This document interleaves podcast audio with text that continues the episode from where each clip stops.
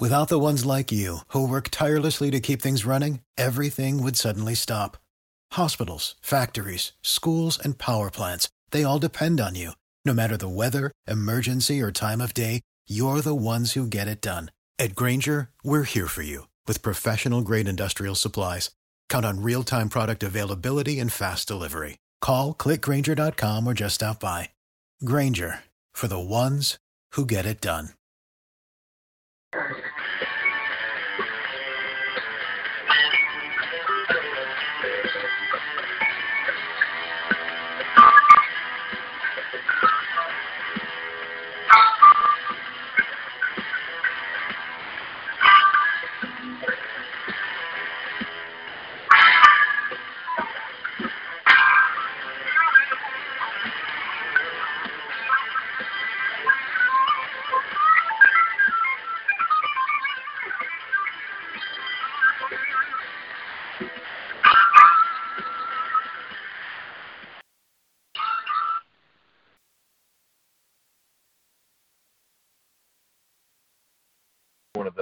Good evening, ladies and gentlemen, and welcome to this episode of Political Straight Talk. I'm your host, the Political Superman, coming to you from the Corona filled county in Tennessee. And I'm not kidding when I say that, okay? We literally are. Uh, with each day, our county is growing with the virus. But we're not going to spend all day and all night talking about the virus because we got lots of other things to talk about today. But before we start talking about all of those things that we have to talk about today, I, like everybody else, have been wondering what in the hell Lady Gaga's dad was thinking by putting up a request for money to help pay his employees at his furloughed restaurant. Have they lost their damn minds? Because I be thinking they've lost their mind. They've since taken it down, but I'm going to tell you when you have somebody like that that has the means of keeping their employees on the payroll. I checked. They have 22 employees. Um, I think you. I think you wait till the government program that's set up for that gets online, and then you go after that. Also, uh, something else that I saw today, and I don't know exactly how this is going to be handled, but I'm pretty sure they're not going to be able to do this. But and let me give a disclaimer here. I don't necessarily know that this story is true. Um, I read the article. The specifics were very vague on this, but evidently according to one particular person, a chain, nobody knows who the chain is, sent out a paper for all of its employees to fill out and return. And basically, they're going to be docking the $1,200 that they're receiving out of their paychecks to replenish their payroll. Um, all I can say is that I'm almost 110% certain that this is false, but that if it is not false, that company is going to be in some big doo doo, both from a PR standpoint and from a government standpoint. Okay. Now, there are other topics that, that we could discuss surrounding Corona, uh, but I want to put our prayers out tonight to the people of Jonesboro, Jonesboro, Arkansas. A tornado touched down today So far, no reported deaths, three injuries. Uh, thank goodness this shopping mall was closed, but the tornado ripped through a shopping mall. Um, so the corona may have saved somebody today. Uh, for the record, as of right now, there are 660,000 cases worldwide with 30,000 deaths, 121,000 in the United States with 2,000 deaths. Now, I think that's important to mention because all we've heard about here recently is death, death, death. This is dangerous. This is killing people. This is this. Okay? And yes, it is killing it. And yes, I do think that we've got to take standard precautions. Um, but right now, the death rate for the United States is 0.02%. I don't want anybody to say, and I know there's bound to be somebody out there that's going to say, well, all life is important. And yes, absolutely. Every life is important. Okay? So that's why these states like New York, Washington, New Jersey, uh, Pennsylvania, you all are okay to spend your emergency dollars on abortions. However, president's wrong for doing what he's doing, and the president needs to drop everything and not help other states that have thought to prepare themselves Tennessee, Arkansas, uh, Florida, even Louisiana, who is becoming a hotbed. Um, why should those states get less resources because they chose to prepare themselves? The total death rate in the world, by the way, based on the number of cases. Okay, now if you do this against the population, it's like point zero zero zero zero zero, but uh, four tenths of a percent or half of a percent of the known cases worldwide have resulted in death. Okay, on the flu, that is nearly six percent. So, just some thoughts there. All right, so this show is called Political Straight Talk, and so let's talk some politics. Uh, first of all, our thoughts go out to Tom Coburn's family. Uh, he passed away this weekend after a very long battle with cancer. And so, a few things that that I've kind of been pondering this week as I've listened to this massive spending bill and the things in it. And today I got a chance to look at some of the stuff that was in the bill outside of what we already know. And we could have trimmed off about two thirds of this bill and still done everything we needed to do directly related to the current pandemic. And so, why does this concern me? Yeah, hey, I'll be honest. I'm looking forward to getting that check in the mail going to be able to get some stuff that otherwise I couldn't get, or pay off some credit card bills that we need to pay off. Okay. But is this taking us down a road? And that's part of what I want you guys to hear. Okay. So, Ronald Reagan, back in the 70s, had a show. It was approximately four minutes a day, and he would come on and he'd talk about a topic. Now, today I want to listen to two, okay? And the first one is about socialism, and then we're going to talk about this so everybody can participate in this. But first, I want you to hear this. It's going to be about four minutes and 30 seconds. Then there's a second one we're going to listen to that will also be about four minutes and 30 seconds. If anybody has a problem hearing, please let me know so that we can fix it. but I'm going to run it now. Here's the first one.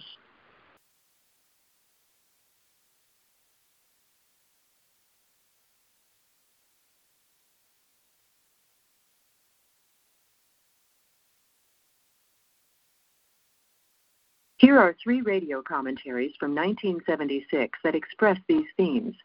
They are titled Socialism, Soviet Visas, and America's Strength.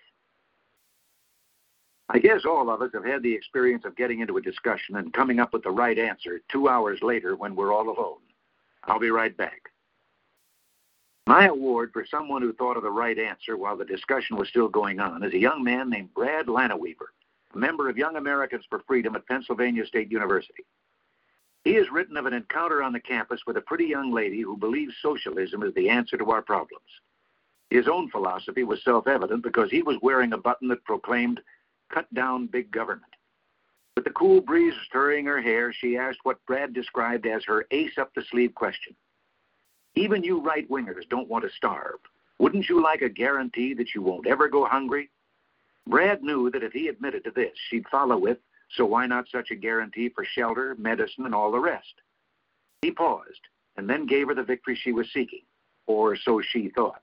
He said, Sure, I'd like to lay my hands on everything I can get. Oh, she said, but the state is the closest you can come to such a guarantee. Brad described her as braced for a counterattack involving the magic of the market mechanism. But he threw another curve. Sure, he said, I grant that. There's something more. I'd like a guarantee of shelter and medical treatment and even some recreation. She must have thought she had a convert. A little shocked, she spoke, but that's what we support. Why are you wearing that button? She meant, of course, that cut down big government button. Brad wasn't finished. He said to her, I would also like a yacht. Somewhat defeated, she answered, Well, if you're not going to be serious about it. But I am, Brad said, as earnestly as he could. I would really and truly like a yacht also a seaside villa. Look, she said sternly, you know what I'm talking about sharing. I'm not interested in your greedy daydreams. I'm asking what everyone should have. All right, Brad answered, I understand. Let everyone have a yacht. But how? she asked lucidly with the first sign of a rational thought. Don't bother me with that, he said. There'll be a way, I'm sure. Just so everyone has a yacht. However, there is one more thing I would like. What? she asked. Two yachts. Brad wrote that she looked rather unpleasant at that point and he feared for his safety. Then she declared, It's people like you who keep socialism from working. Brad agreed. Yes, quite right. Perhaps if people like me were put away somewhere, socialism would have a chance. By now, she was really glaring as she tried to think of an answer. Brad continued, But there's still one problem. How many are there like me? Well, not as many as you think, she said, and walked away. Then Brad came up with a really appropriate last line. He wrote, There she's wrong, and that's why she's a socialist. How right he is.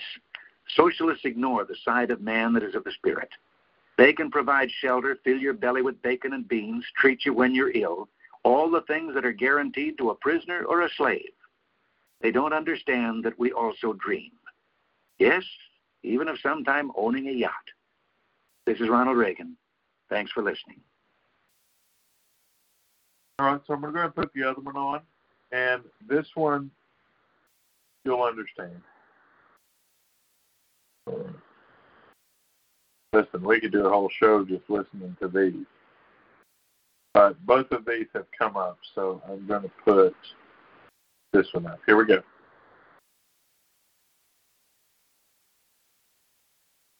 How easy should it be to become a registered voter? I'll be right back. In recent years, and without our paying much attention, it's become easier and easier to become a registered voter. And whether we know it or not, we've been making it easier and easier for voting blocs to swing elections, even though the bloc doesn't represent a majority. The proponents of easier registration would have us believe that non voters are panting to vote, but they find registering to do so impossibly complex and difficult. Is it true that our low voter turnout is due to the bother of registering? If it is, how come in some elections where the issues of the candidates have excited the citizenry, the voters don't seem to have much trouble registering and voting in overwhelming numbers? On the other hand, only 38% turned out in the 74 election, and the majority of the 62% who stayed home gave every reason but registration difficulty as the reason for their defection. If you don't mind a California example, let me give you an idea of what happens when you make it too easy. In California, there have been court decisions, plus the wording of the state elections code, which have created something called transit voting. Technically, it's legal. Morally, it's on a par with ballot box stuffing. Very simply, a voter is eligible simply by declaring his intention to live in a certain place. Wouldn't you know that Berkeley has been the scene of what seems to be an experiment in mobile voting blocks? Some of the election results have been pretty upsetting to the more permanent citizenry of that community. In one election, 2,000 more votes were cast in Berkeley than the total number of adult citizens living in the city. In 1972, 30 people voted from one address, a single family dwelling, and 59 were registered to do so. In 1973, six people voted from that address, even though the house had burned down four months before the election. People with fixed abodes in six other California cities and two in Pennsylvania voted in Berkeley's election. All it took was a statement 30 days in advance that they intended to live in Berkeley. One man, former Mayor Wallace Johnson, has led the drive that exposed hundreds of irregularities of the kind I've mentioned. He's working to get changes in the state election code to remedy the situation. Meanwhile, the California legislature leans toward making things worse, not better. And Congress is talking of postcard registration for national elections. Look at the potential for cheating. A John Doe can be registered in three or more counties. There is no cross checking between counties. He can be John Doe in Berkeley and J.F. Doe in the next county, all by saying he intends to live in both places. How is it in your state? And does your congressman want postcard registration? This is Ronald Reagan. Thanks for listening. All right, we got one more given the topics that we're covering tonight. So here's one more.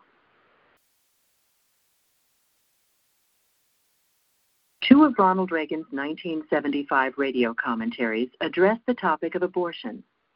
Judge William P. Clark was Secretary of Interior and National Security Advisor under President Reagan and served as his chief of staff when he was governor of California. Speaking from his ranch in central California, Judge Clark recalls his days with Reagan. Those of us who entered political life with Ronald Reagan in the 1960s when he was elected governor of California, found him predictable in his decisions because his actions were so firmly rooted in his spiritual and his religious beliefs. He was never persuaded by, and at times did not even wish to hear, the results of political polls. He would tell us simply, let's do the right thing, and the good politics will follow. I don't think any moral issue was of greater importance to him than the dignity and sanctity of all human life, prompting him in 1983 to write his little book, Abortion and the Conscience of the Nation. No political leader in American history has spoken out more forcefully and more frequently for the dignity of all human life than Ronald Reagan. And that belief was carried out in his everyday behavior with the people and the issues he dealt with directly. While he often challenged the words and the actions of his political adversaries, I cannot recall an unkind word the president uttered against another person.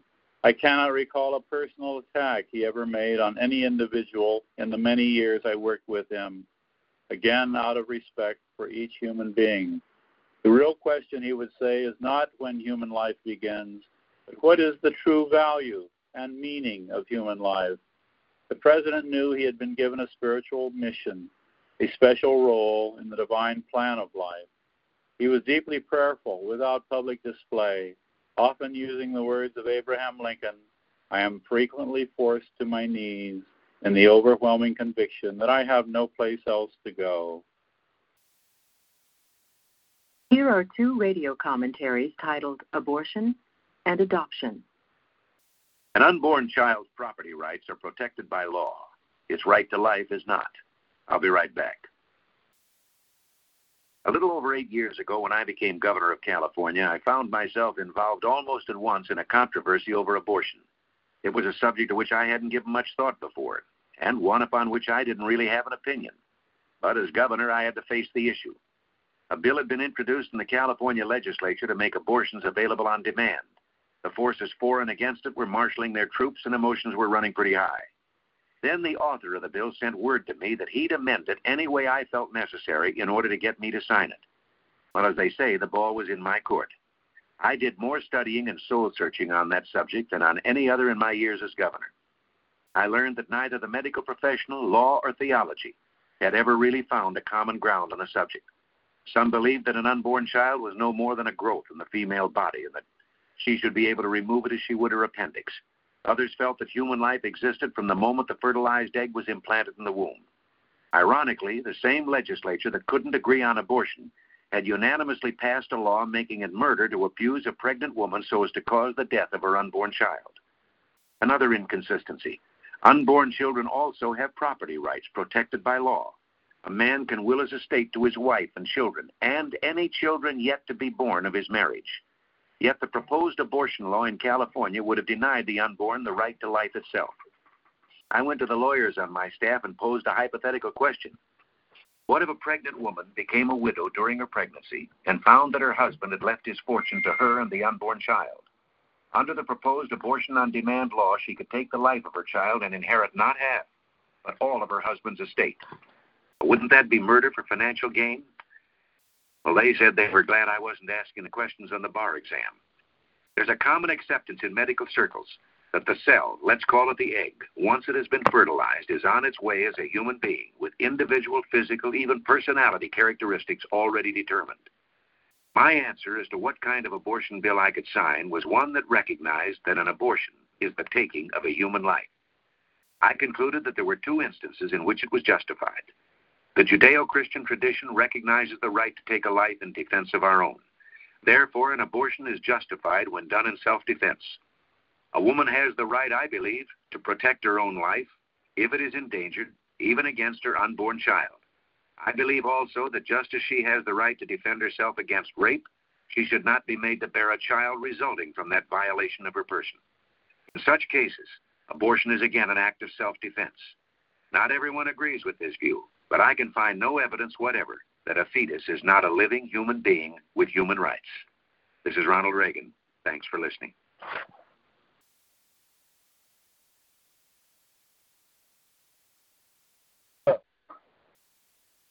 I know I picked three topics that totally don't touch each other? And I did so because those are one of the three. We're going to discuss all three but they're all in the news now. And while we're not looking at postcard registration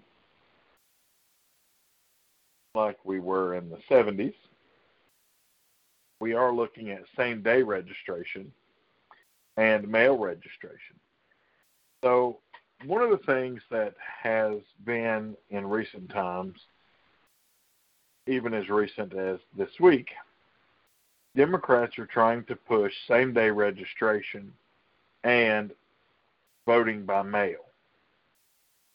Okay? Now, the same day voter registration is not a good idea. Some states already have that. Uh, it's a mistake. You can go register in multiple counties. They found that in 2016 that was happening. Uh, the Democrats tried to get this in the bill. Thankfully, Republicans defeated it. But Democrats have given us a window into what they plan to do should they get the chambers come November. Okay? And one of those is same day registration. The second one is registering or voting by mail. Okay? I don't care what anybody says, voting by mail is an incredibly bad idea because all kinds of issues can happen there. Okay? And this is the Democrats. The Democrats have a veiled way of trying to bail out the Postal Service. Okay? As you know, they wanted all debt forgiven by the Postal Service, even though the federal government is responsible for paying pensions for the majority of postal workers up until 2005. Okay, so let me put it in terms that everybody understands.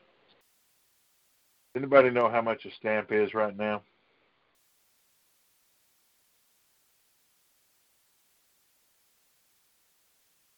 Nope. I know. No, I don't. okay, well let's let's assume it's forty some cents because I think that's what it is. Okay, so we'll say forty-one because they always do something really weird with the penny. Yeah. Okay, so for voter registration, if they send out 200 million voter registration cards, they've made 82 million dollars. Okay. Now, let's say that 150 million of those get returned. Okay, and we put those in the mail. There's another $61.5 million.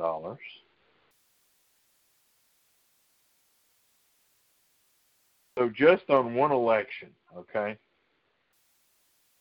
just on one election, that's $143 million the Postal Service has just made on postcards. Okay? So let's one up that. We have primaries, then we have generals.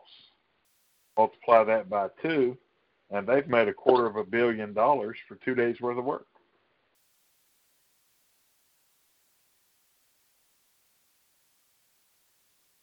Now, I think that is a terrible idea, and I think that it is something that needs to be addressed because I know that they're going to keep doing that.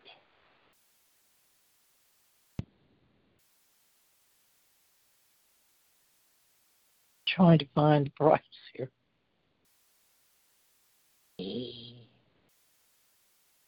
All right. So, Mark, take wait, it. Wait, wait, Fabian. Well, one question, and I want everyone. This is rhetorical. Uh, if you had to mail in your ballot, and the post office, and you had to pay the post office to mail your ballot in, wouldn't that be considered a poll, a poll tax? And that being a poll tax, wouldn't the government have to fund all of these elections, all the cost of these stamps, or the cost of the postage to get those postcards well, to the uh, the American public? That's my point. Unless you want to That's why I said it was rhetorical. because that's how they do things. That's supposed to. That's how, that that's exactly how it would do things. Now there are certain things where postage is already covered for you, and most of the time it's by private business. But it's not unheard of for the federal government to do the same thing. But with that being said, who, how do you know that so many people live at this location? How do you know that this uh, this uh, ballot is going to be legitimately counted? How do you know that the uh, postal worker says, "Okay, um, I know this is a Republican household, and as a Democrat, I don't like that, so that mail is going to go missing." It's going to be found in a in a van down by the river about eight weeks after the election, when uh, when Henry goes toss all of the bills out. It's the same thing with online voting. You really can't have online voting because technically the payment of uh, internet access would be considered a poll tax as well. Honestly, the best way to do it is the way that we're doing it now where you actually have to get up, go to your polling place, uh, make sure that you're on the ledger, sign off on the ledger, and most states uh, show a ID to verify who you are. And then at the end of the night, all the votes are tabulated, and there's a winner chosen. Democrats, on the other hand, have a long history of trying to cheat the elections. Um, last case would probably be um, last month. There was an election held somewhere in this country, and the Democrats tried to cheat. Um, there's an election every year in almost every state and someone's trying to cheat someone. Harking back to 2010, 2011, when Barack Obama started suing states who had voter ID law. It just so happens that he was behind in most of those states, but ended up winning those states in 2012. now, the same day registration. In some case, in some states, and I know my state is one of them, you will get a provisional ballot if you are not on the roll, but you have registered to vote in that area, in, in the parish or the uh, the ward or the precinct beforehand, there's provisional ballot where your vote will not count unless it's found that your vote is legitimate, meaning your clerk of courts and your um, um, election registrars will do the um, the hard labor and actually see that your vote was legitimate.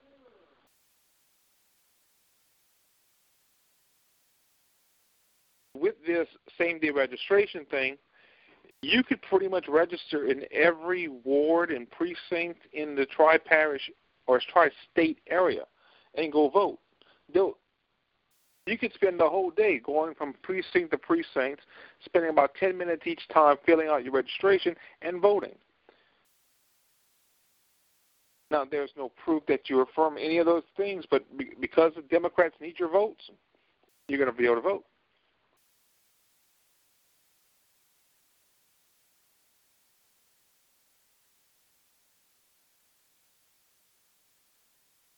Anyone have any comments on what I just said?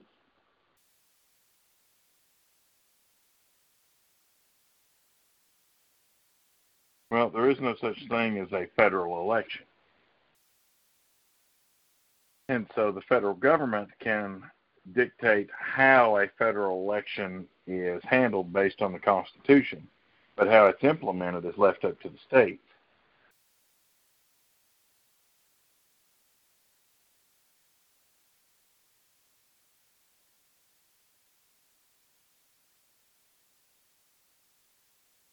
True, but in a federal election, well, in a in a presidential election per se, or a congressional election, aren't aren't the, the states given money from the federal government to run those elections, or it's all statewide or internal?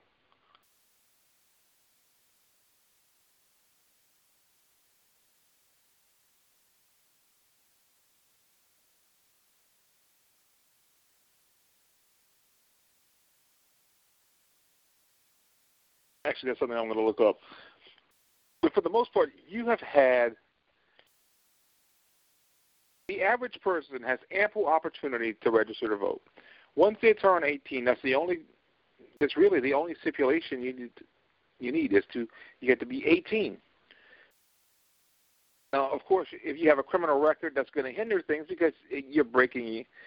that's a loss of freedom due to your ignorance or your lack of adherence to the law. Now, you're going to have the same arguments with the voter ID laws and the uh, the register to vote. That it's a hard thing, that it's almost impossible for some people in, in some parts of this country to get an ID or to register to vote, which is pretty much BS. Because almost everyone in this country has an ID. Why? Because they need an ID for certain things. You need an ID to, um, say, drive. You need an ID to get food stamps. You get welfare or any other um, government, um, any government um, supplements. You also need your ID to get Social Security you need your ID to uh, get into the DNC, which is the Democrat National Convention, which is actually quite funny, but we'll, we'll digress from there. There was actually a study done on the streets of New York. And I, when I say study, I mean some guy would interview people. The guy asked, "Do you have an ID?" And everyone that he talked to, this was in Harlem, New York, everyone on the street said, yeah. They showed him they showed him the ID for the most part. and then he asked, how hard was it to get your ID? Most of the people he asked were said, not that hard. The DMV is at this and this street. You got to wait a little while to get it, but for the most part, we got our license. Well, he asked, what about um, some of the other things that people have been, the Democrats have been uh, using, like the affordability of it, the um, access to it, and say something like internet registration for your ID.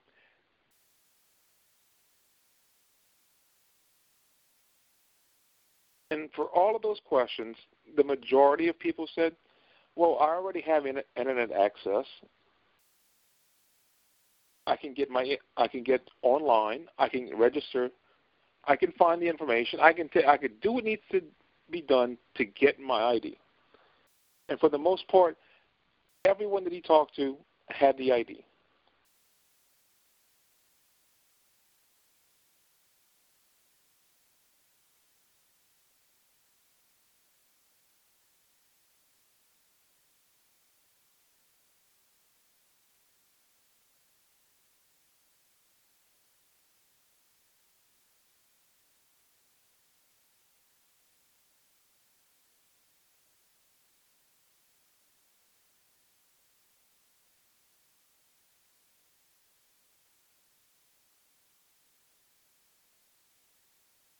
Okay.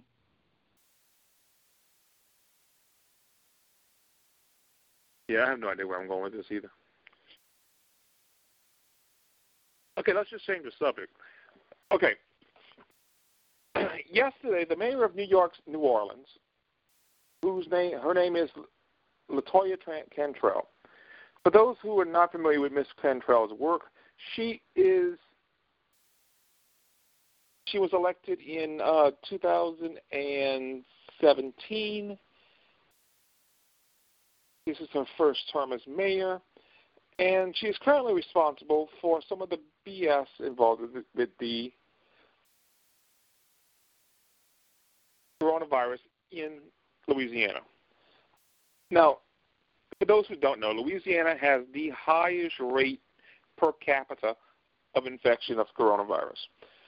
The majority of that is coming from New York, New Orleans. And in New Orleans, it's a lot of the nursing homes there.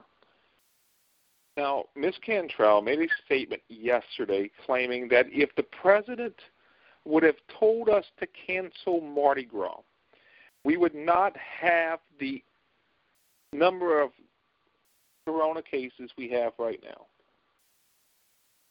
Okay.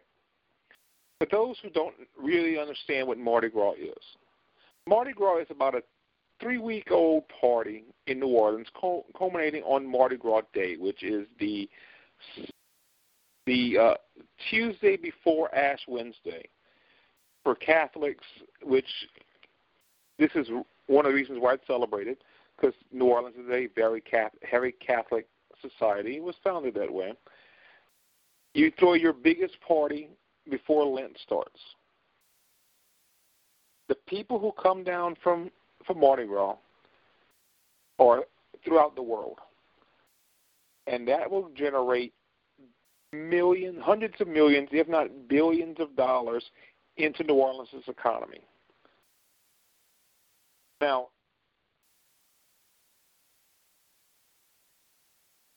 to cancel Mardi Gras would mean to hurt 90% of the businesses in New Orleans. And no mayor in their right mind would do that, even if the President of the United States said there's a horrible virus that's on the loose and everybody in the state is going to die from it if you don't cancel Mardi Gras. Mardi Gras was on February 25th at that time, people knew about the coronavirus. Actually, the month prior, on on January 21st, was when Bush I mean, when Trump put in the um, travel ban on China, and at the same time he was called the a racist, a xenophobe, and everything under the sun. Now, fast forward five weeks, no, three weeks later, when Mardi Gras was in full swing. If the president had called for the cancellation of Mardi Gras, do you really think the people of New Orleans would have actually canceled Mardi Gras?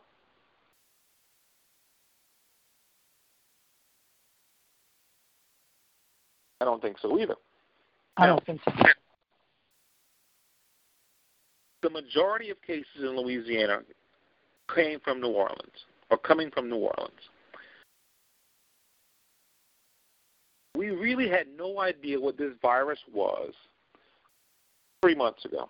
We knew it existed. There, there's evidence on newspapers from three months ago that this virus had, exists. But the symptoms mimic a common cold or a common flu.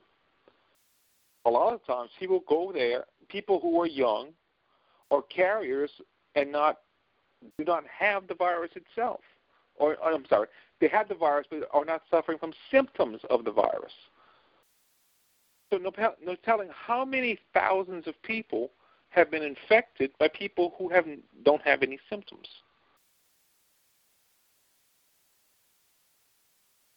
Now you can look at the major cities in this country that had huge gatherings over the last three months. New York is a prime example. What was going on in New York three months ago? you had the ball dropping in Times Square for uh, New Year's. You also had Chinese New Year, which is a huge event in New York City.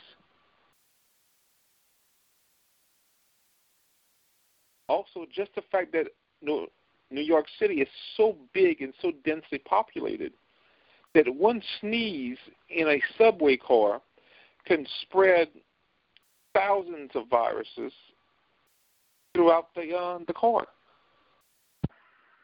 So it's not hard to realize that just the sheer population size of a place and the population density of a place can make it a hotbed for this virus or any virus. Same thing with New, New Orleans. New Orleans during Mardi Gras is just a sea of people where you have two to three million people packed into a one to one to two square mile area. It's un, it's unbelievable and it's unreal when you actually fathom how easily this this a virus or the coronavirus could have spread in a uh, largely populated city. Now, there's another thing that's coming up. It's the people that went to spring break in, say, Texas, Florida, any beachside community. How many people are going to be infected with the virus come, say, next week?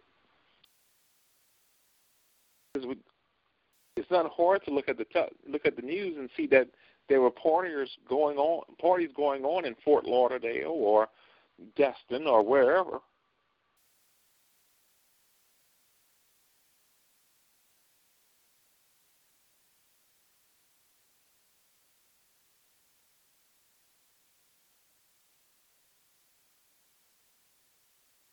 Well, the problem is, is that you have people that while they, while a lot of people have taken this seriously and and and you know done what they needed to do, and in some cases overly done. There are others that are taking the standard precautions, going about their lives in a cautious way, and then there are those that, even after it was determined that this thing can spread like wildfire, okay, that they still continue to operate as if they continue to operate as if nothing's going on. And while, listen, yes, most of these young kids are probably not going to be adversely affected by doing this or by participating in these events or that 47 person little shindig in New Jersey where the cops busted it up. They could definitely come in contact with people that it does affect. And so I'll use my area as an example. They have five people from the college that were infected. Well, what they've done is two of those people worked at Applebee's. Applebee's, then they served literally hundreds of people before getting any symptoms, before being discovered. And so then it all, the tentacles reach out. So now the people that were served at Applebee's have been affected.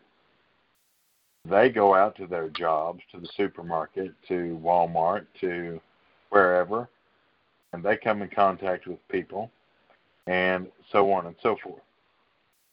And you are now starting to see, now you're starting to see most people. Uh, most of the spread now is not coming from travel, it is coming from direct or what they call community spread. It's now being spread by people who have no link to travel, no link to whatever. It's community spread as a result of these people that even after they were warned, look, you know, you need to take precautions, they didn't.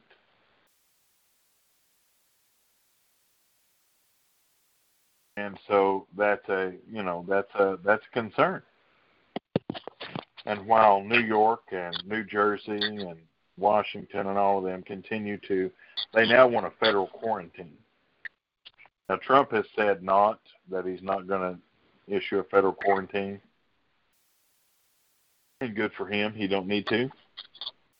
He needs to let the states handle it. Okay. However, and and this is the big however on this, the states really and truly need to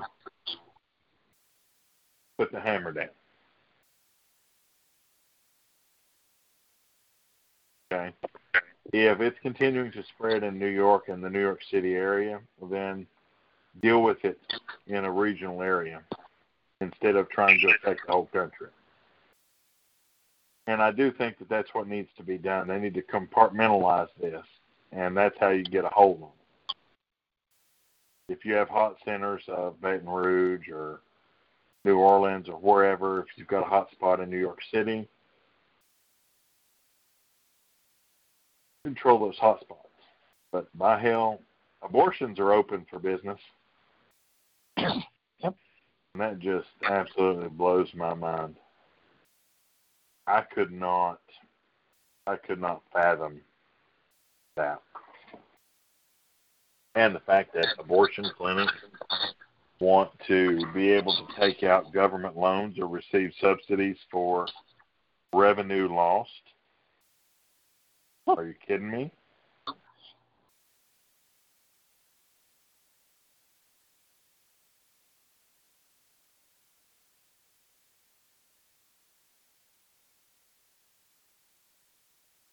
I mean, you got Governor Cuomo up there still whining that he didn't get enough money. And when he talks about when President Trump was considering a quarantine. He says, I don't even know what that means. You know what it means. You did your damn job. You wouldn't have 53,000 people sick in your state. I mean, all he can do is complain they didn't get it or not enough ventilators when he has a warehouse in Jersey full of them.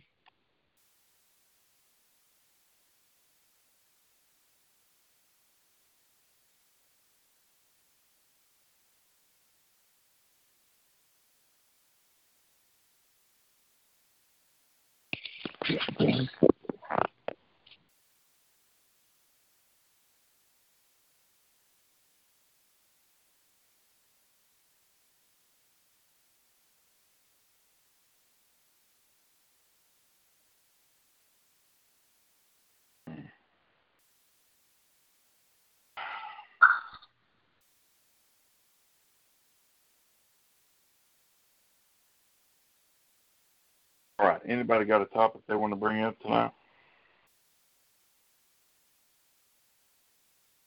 No, I was talking for the last few minutes with my with my uh, phone muted. What I don't understand is go. New York City, New York City, and the state of New York after 9/11 should have should be prepared for anything that could be thrown at them. Agree. The I. Department of Health and Human Services, for the most part, should allocate money on both the city and the statewide level just for an emergency like this. Mm-hmm. Now, respirate, I mean, mask. Why not have all those masks already stockpiled? How many Mm. people have been sick or have died from the ashes of the World Trade Center? And wouldn't masks have prevented that to a certain extent? So why not stockpile things? Now, I love that the, that you have the one of the most liberal cities in the country, and you have a socialist as your mayor. You have a liberal as your governor, who love just handing out things to people just for the hell of it. May it midnight basketball or any any other stupid stupid initiatives put forward by the governor and or the mayor when they can money's being hem- hemorrhaged just to satisfy their own wants and whims when you really should be getting ready for something. Look at states like Texas, Florida. Look at most of your states below the Mason Dixon line who have either Republican governors or, if not Republican, conservative uh, Democrat governors. Now, they don't have the population density as in New York City, but they are prepared. The South is prepared for one main reason every, every year for hurricanes. Yeah. Even New Tornado. Orleans, as as bad as it is in New Orleans, the fact that New Orleans is always prepared for a hurricane, thanks to Katrina. Tornadoes. So they're not. They don't. Yes, tornadoes also, but for the most part, along the Gulf Coast, it's hurricanes. yeah. Every city and every state is ready for a hurricane. Even the ones like a few years ago with Harvey, Houston was still more prepared for that hurricane than any other than, than a New York City is prepared for this coronavirus. Now, I don't I don't know if y'all remember these, but there were smallpox scenarios that were being played out after 9/11.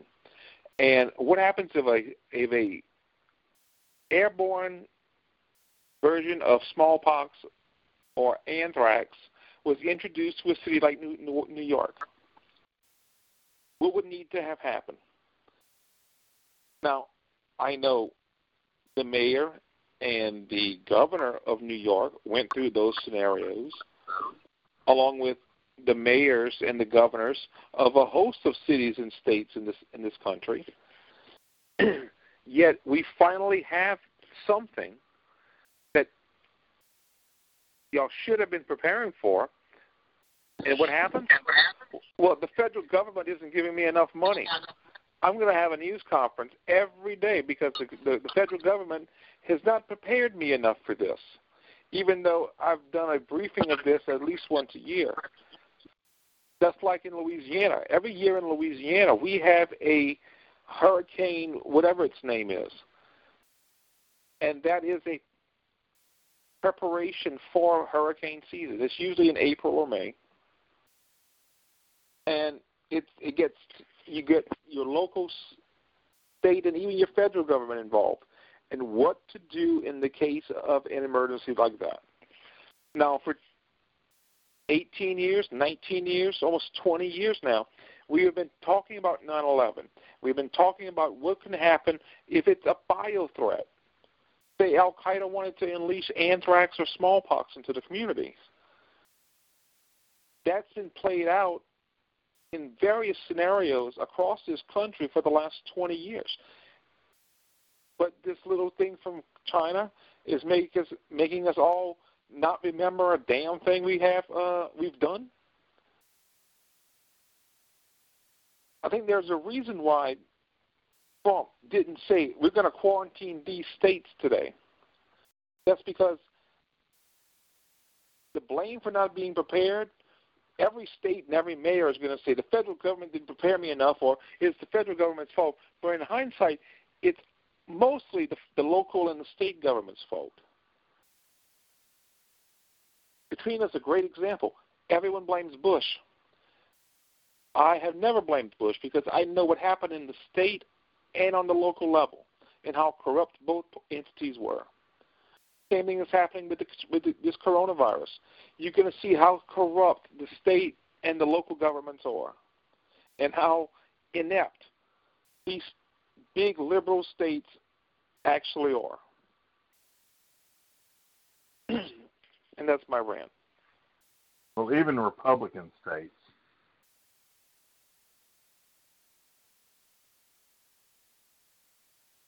were ill prepared.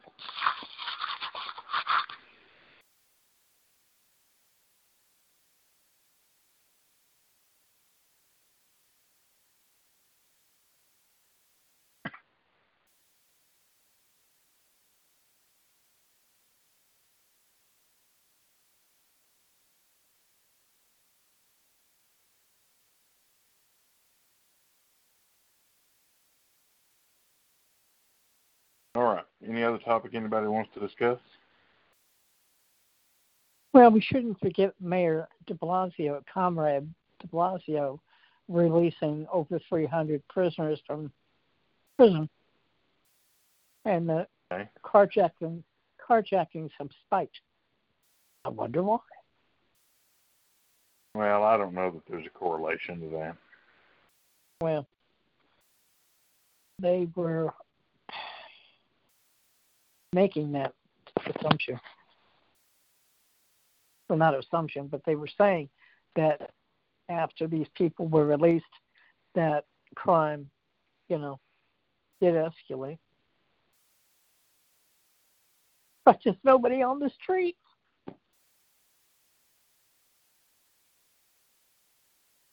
Well, I don't know that there's a true correlation to that problem.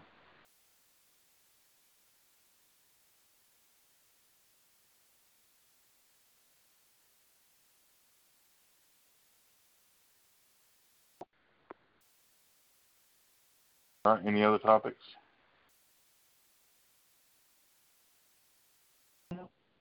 Yes, the guy who went to Walmart after being after testing positive for corona. this kind of reminds me of, of the of a case back in the 90s. This man with AIDS, knowingly he had AIDS, but he went and have unprotected sex with a host of different people, gave them the virus, and then when it was linked back to him, he was charged with attempted murder, and in some cases, when the victims have di- had died of the disease, was charged with murder. I believe he's still in prison, or he no, I think he might have died of no, he died in prison of age. The guy who went to Walmart after being after testing positive for coronavirus should be charged with something.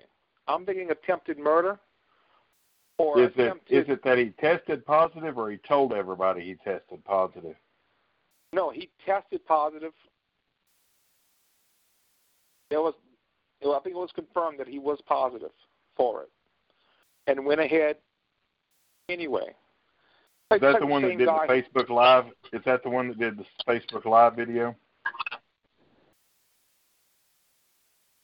I'm I'm not sure about that. It's the I only case I've heard. The guy, the guy went to Walmart, started telling everybody he had tested positive, was doing a Facebook Live video, and he was arrested and charged with making terroristic threats. Okay. There's also the the guy who was on the airplane and said, "I'm not gonna. uh I didn't want to miss my flight, so told the flight attendant after the plane landed that he had tested positive for corona." Wow. Well, that's going to pretty well make sure he doesn't make the flight. Well, he he made the flight. He told the steward. He told he told the attendant as the plane was landing that he was that he was positive for uh, COVID nineteen.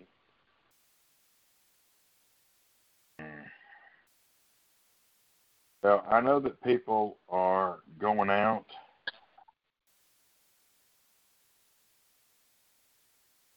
and saying they've got it and really don't. And what they're doing is they're arresting them and charging them with making terroristic threats.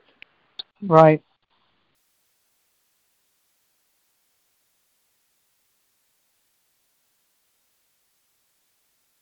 Pretty damn serious when Waffle House closes. Well, yes. But I don't agree with California Governor Newsom, Los Angeles County Sheriff, who are closing gun stores because of the coronavirus outbreak. Well, I know that I know they have sued, NRA, yeah. and I know they're trying to get them for targeting. Um, I my belief system is if it infringes on the Bill of Rights, then it's essential. Or if it if it if it's something that's protecting the Bill of Rights or has to do with the Bill of Rights, then it's protected. So you'd think that that would become essential. It's also unconstitutional. We we don't know how that's going to play out. I I hope the NRA wins that fight. We'll see. I do too. But they're just looking. It's another way of them stopping guns. That that's the way I look at it.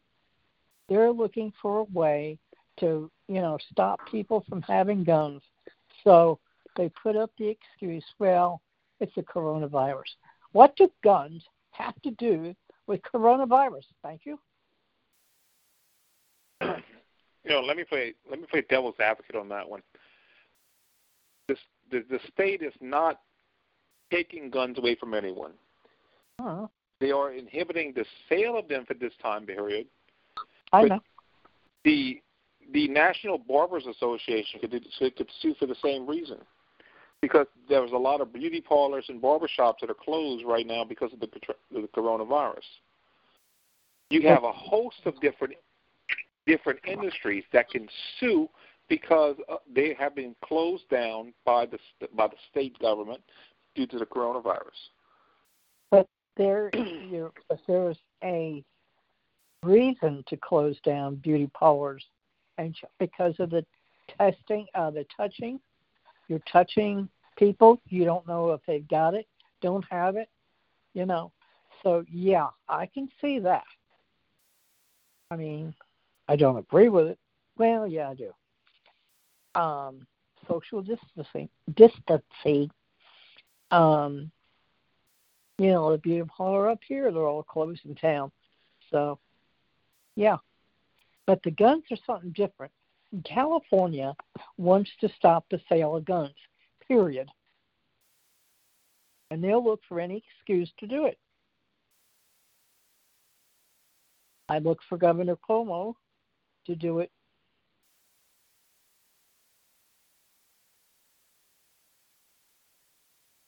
Well, I think Cuomo's got bigger aspirations. I don't think he's stupid enough to do that. Um,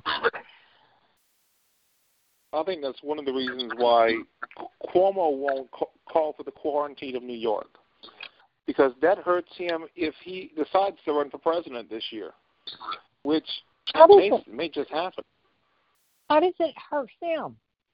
He's doing the right thing if he does it. It's a responsible thing to That's, do. Okay. For 14 Politically days. speaking, if you are a governor who decided to close the state, that makes you a liability on the campaign trail. It's it's the reason why the why Trump doesn't want to do it unless he absolutely has to, because it's going to make him look like a dictator. It's going to it, politically, the optics are horrible for a governor or a president to quarantine an area. It's only for 14 days. It's not like it was for months Doesn't or matter. years. Doesn't matter. It's like calling I mean- for martial law. Calling for martial law doesn't make you a hero in people's eyes. It makes you a dictator.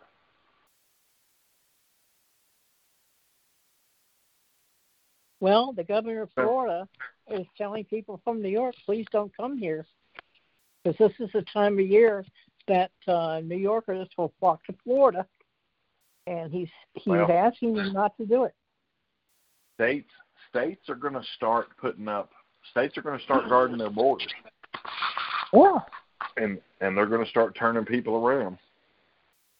you know, Um, I Florida's got I a, Florida's got a problem though. yeah. Okay. Well, I mean, let's let's take it and bring it a little closer to home.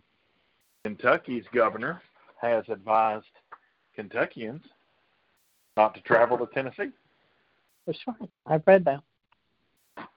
because and the Kentucky governor of does. Texas. Go ahead. Go ahead.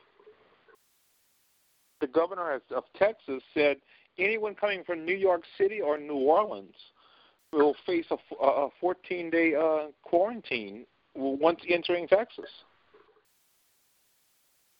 Well, just because of the rate. It's just a responsible thing to do amid this crisis.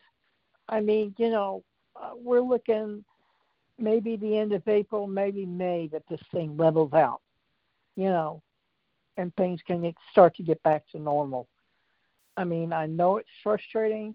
I know it's, you know, bad at the stores. I mean, I was lucky to find my cat's dry food tonight in Walmart. You know, I was getting desperate there. But, you know, eh, Well, it's bad for clothing stores. It's not really stores that are closing. It's bad for them, but Yeah. you're.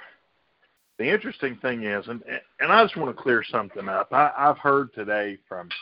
I went to a dollar store and I heard today one of the cashiers said, "Yeah, I got my paper from Dollar General. If I'm caught out, I can show this paper." Let me just go ahead and and clear She something. did. She did what now? um, they're handing out papers to people, these stores, to show them to the cops that that they work for somewhere essential. Okay, well, Oh, first of all, these papers aren't worth the paper they're written on. Okay, right. the words, it's not worth it. If you don't have a card from Homeland Security, then you don't mean squat. Okay. Now, Mark Levin on Friday made mention that he got his paper. Evidently, talk radio is essential, Mhm. and he uh, he was ranting and raving about it, and rightfully so. But in in reality, in reality, uh, people, you know, listen. I, I'm no huge fan of being quarantined, and I've been out and about. Okay, but I am practicing the whole social distancing. I'm not getting around people if I can avoid it. And you know, I do think that in some areas they're making a mountain out of a molehill. I've said that. Then in other areas, I think people are being a little cavalier about it. So, you know, and, and I'm one of the ones that originally was not, you know, I'm like, look, they're they're making a really big deal out of this. Several of you know because I have I've said it on here, I've said it in private conversation. Um, and in truth, um, I was wrong. Okay? I was wrong to be as cavalier as about it as I originally was. Now, I have, as a lot of you know, I have taken a, a different stance on that, a little more, a little more hard line, trying to, you know, take it as serious as it needs to be taken. Do I think it merits every state in the union being shut down, every business in the union being shut down, everything coming to a screeching halt? No. Do I think if you have an area that is becoming a hotbed of this, do I think you need to take steps to fix it? Yes. Do I think people need to stay home? Yes. Do I think businesses need to close in that area? Yes. Okay. And the one thing that I I hear is and and this was I think this irritated me most of all was that I heard every business I've been in that they were talking about shutting down, every single business has made it a point to talk about how essential they are. Okay? Well, no, really, you're not. Grocery stores, gas stations, they're essential. Pharmacies, essential. Okay? Factories that make stuff that provide directly and indirectly for our medical personnel, essential. Okay?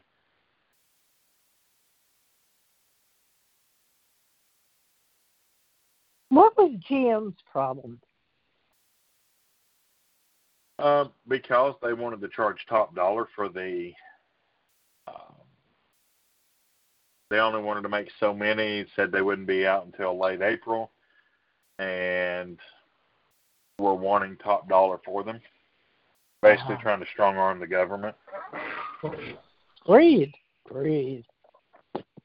And the government said, "Well, since we can't seem to come to an agreement, well, you're going to be making it anyway." Yep. Wow. And I'm not a fan of government takeovers. What Trump, what Trump should have told the CEO, he should have looked looked him dead in the eye and said, "Remember when Ob- when the government bailed your ass out? I'm yep. not Obama. Just remember that." Yeah, Mary, Mary B.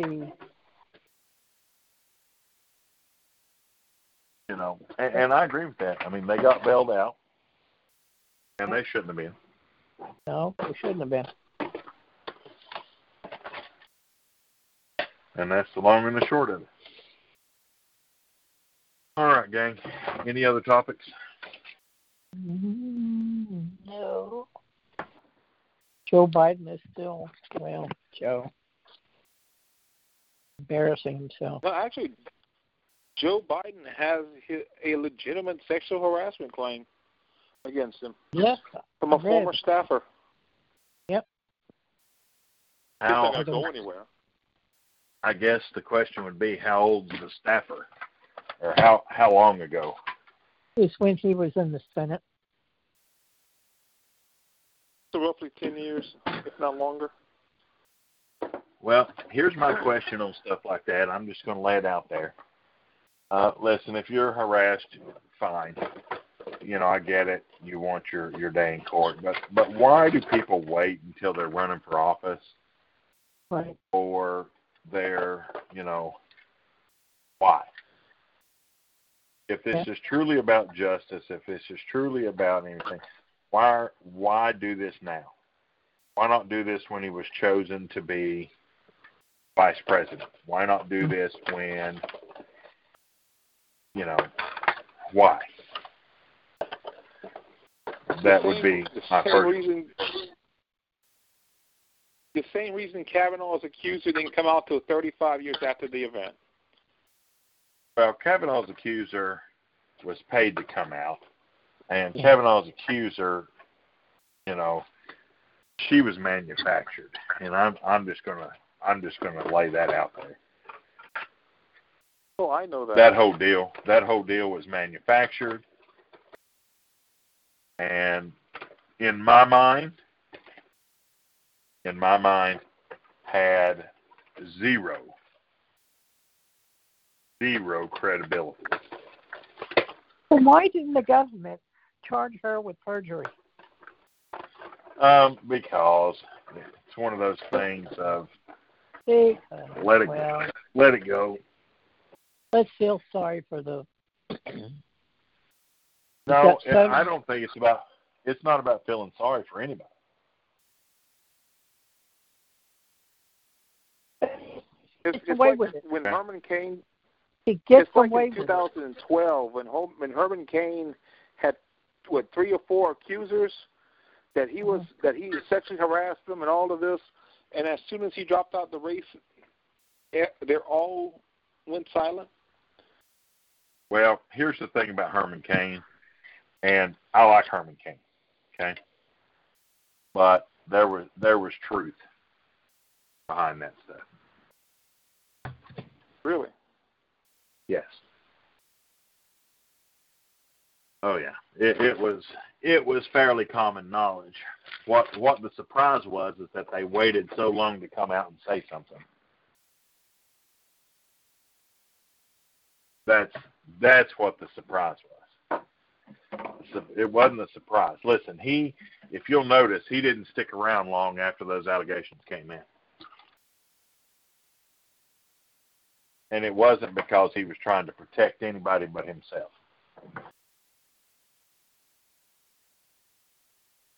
Again, you know, I don't want anybody to think I don't like Herman Cain because I do.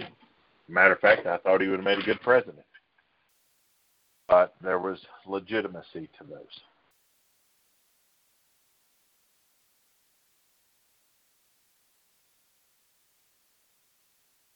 I know a lot of you all didn't want to hear that. But No, we got Well, a it is what it tornado warning. We got a tornado warning up in Dixon. So So it's a matter of it's a matter of everybody listing your priorities. And a lot of these accusers, while you know there are several that have cases, okay, it's like the ones that accused that went after Bill Cosby.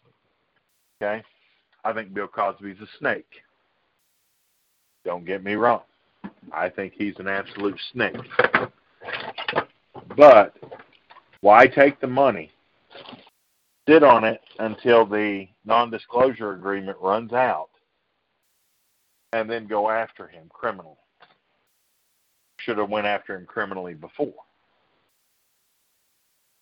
Okay.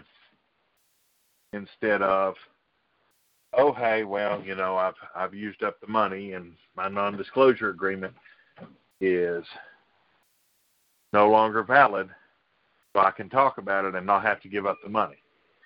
If justice was your true motive, if justice was your true motive, then the money doesn't mean anything.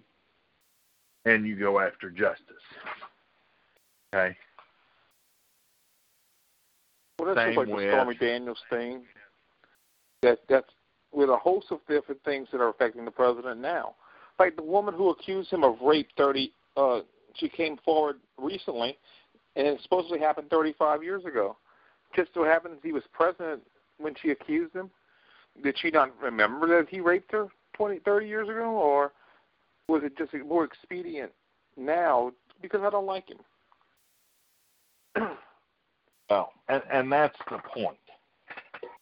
That is the issue that is standing out there. Uh, you know, and listen, some of these people are truly scared to come forward. Okay? They have to deal with I've never, you know, I don't have to deal with that kind of thing. So it is it is hard for me to to say because you know I'm not a woman and you know I don't know.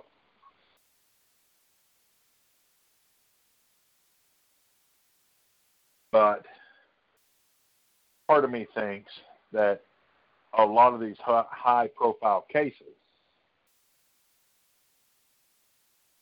that just miraculously come out of the woodwork are motivated by other things besides justice.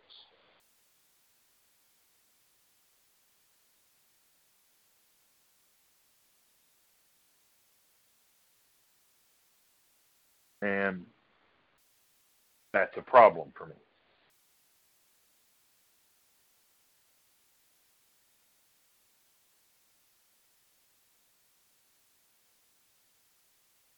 I think that, and, and to be honest, I think even our justice system is no longer about justice. I've come to the conclusion. I agree with that. That our justice system is more about the dollar sign. Well, we could do a whole show on just that especially the war on drugs. I had a brother who went through the drug court program, and it was pretty much a money grab. The drug court. Now, I'm assuming that's where they have to go be tested ever so often. They have to check in with a with an officer ever so often. Yeah. And each time yeah, bring your money. They have classes with yeah, and they have classes with the judge and hearings and all of this stuff and you have to pay so much if you're enrolled in drug court. but on the other hand, the state gets so many vouchers from the federal government or so much money in grants if you have drug issues in your in, in the state and things like that. then you also have well, uh, prosecutors and attor- district attorneys who want that conviction rate. So for the most part, they're not going to go to a jury trial. They're going to try to plea bargain, and in a lot of drug cases, the plea bargain is drug court, which is federally funded. Okay, so all right, I get that. So here's a question I have: Is the drug court? Do you see the drug court as being beneficial? what's the recidivism rate of somebody that goes through the drug court and completes it versus those who go through the drug court and don't? I don't have those statistics, but I know for a fact that my brother didn't complete it.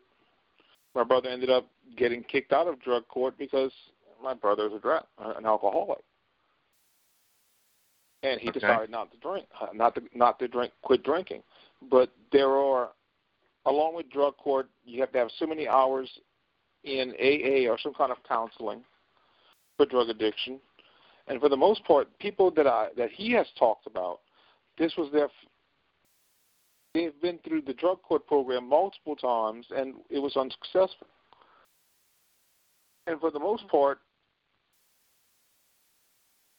this is my my personal belief that you have to want to change for something like that to be effective.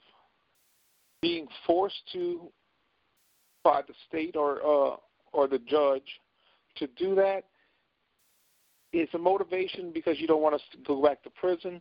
But on the other hand, it's not your will to do it. It's someone else's will, someone willing their uh, their influence on you. so a lot of people who that he's talked about that went through the program, did exactly what need, they needed to do to meet the minimum criteria to get released, are still users of some kind of drug, and there really isn't a cure, or they we really weren't rehabilitated from that uh, that vice. Okay. Well, now, first of all, I agree with the concept of you have to want to rehab yourself or, or you you want to have to not do the drugs. So you want to have to get off of those. I fortunately know multiple people who have been sent through the drug court or sent through rehabs and, and other things. Not so much the drug court, but through other programs where they have not they're not truly off drugs. They may not be doing the stuff they were doing, but they have other vices, such as Suboxone or, or whatever the case may be.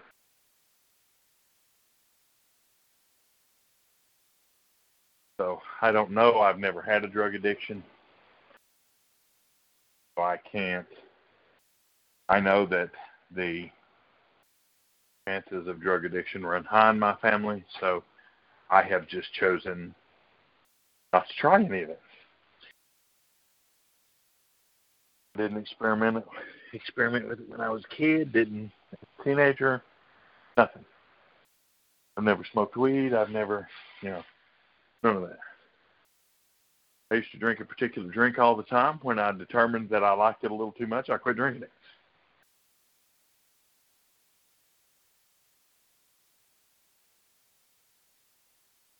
So, again, that's not a swipe at anybody. That's just how I chose to handle it.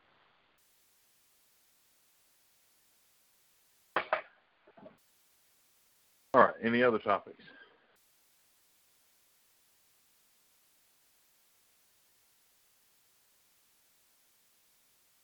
All right, remember, you've got to stand for something. You'll fall for anything. Freedom isn't free. Thank you, soldier. For without them, we wouldn't be able to do this. For those of you that are on Ready Reserve and are part of the president's call up of Ready Reserve people that he issued today, um, good luck. for the rest of you, thank you for all that you do, nurses, doctors. Thank you. This is the political Superman saying, have a good night, everybody. Good night. Without the ones like you, who work tirelessly to keep things running, everything would suddenly stop. Hospitals, factories, schools, and power plants, they all depend on you. No matter the weather, emergency, or time of day, you're the ones who get it done. At Grainger, we're here for you with professional grade industrial supplies. Count on real time product availability and fast delivery. Call clickgrainger.com or just stop by. Grainger for the ones who get it done.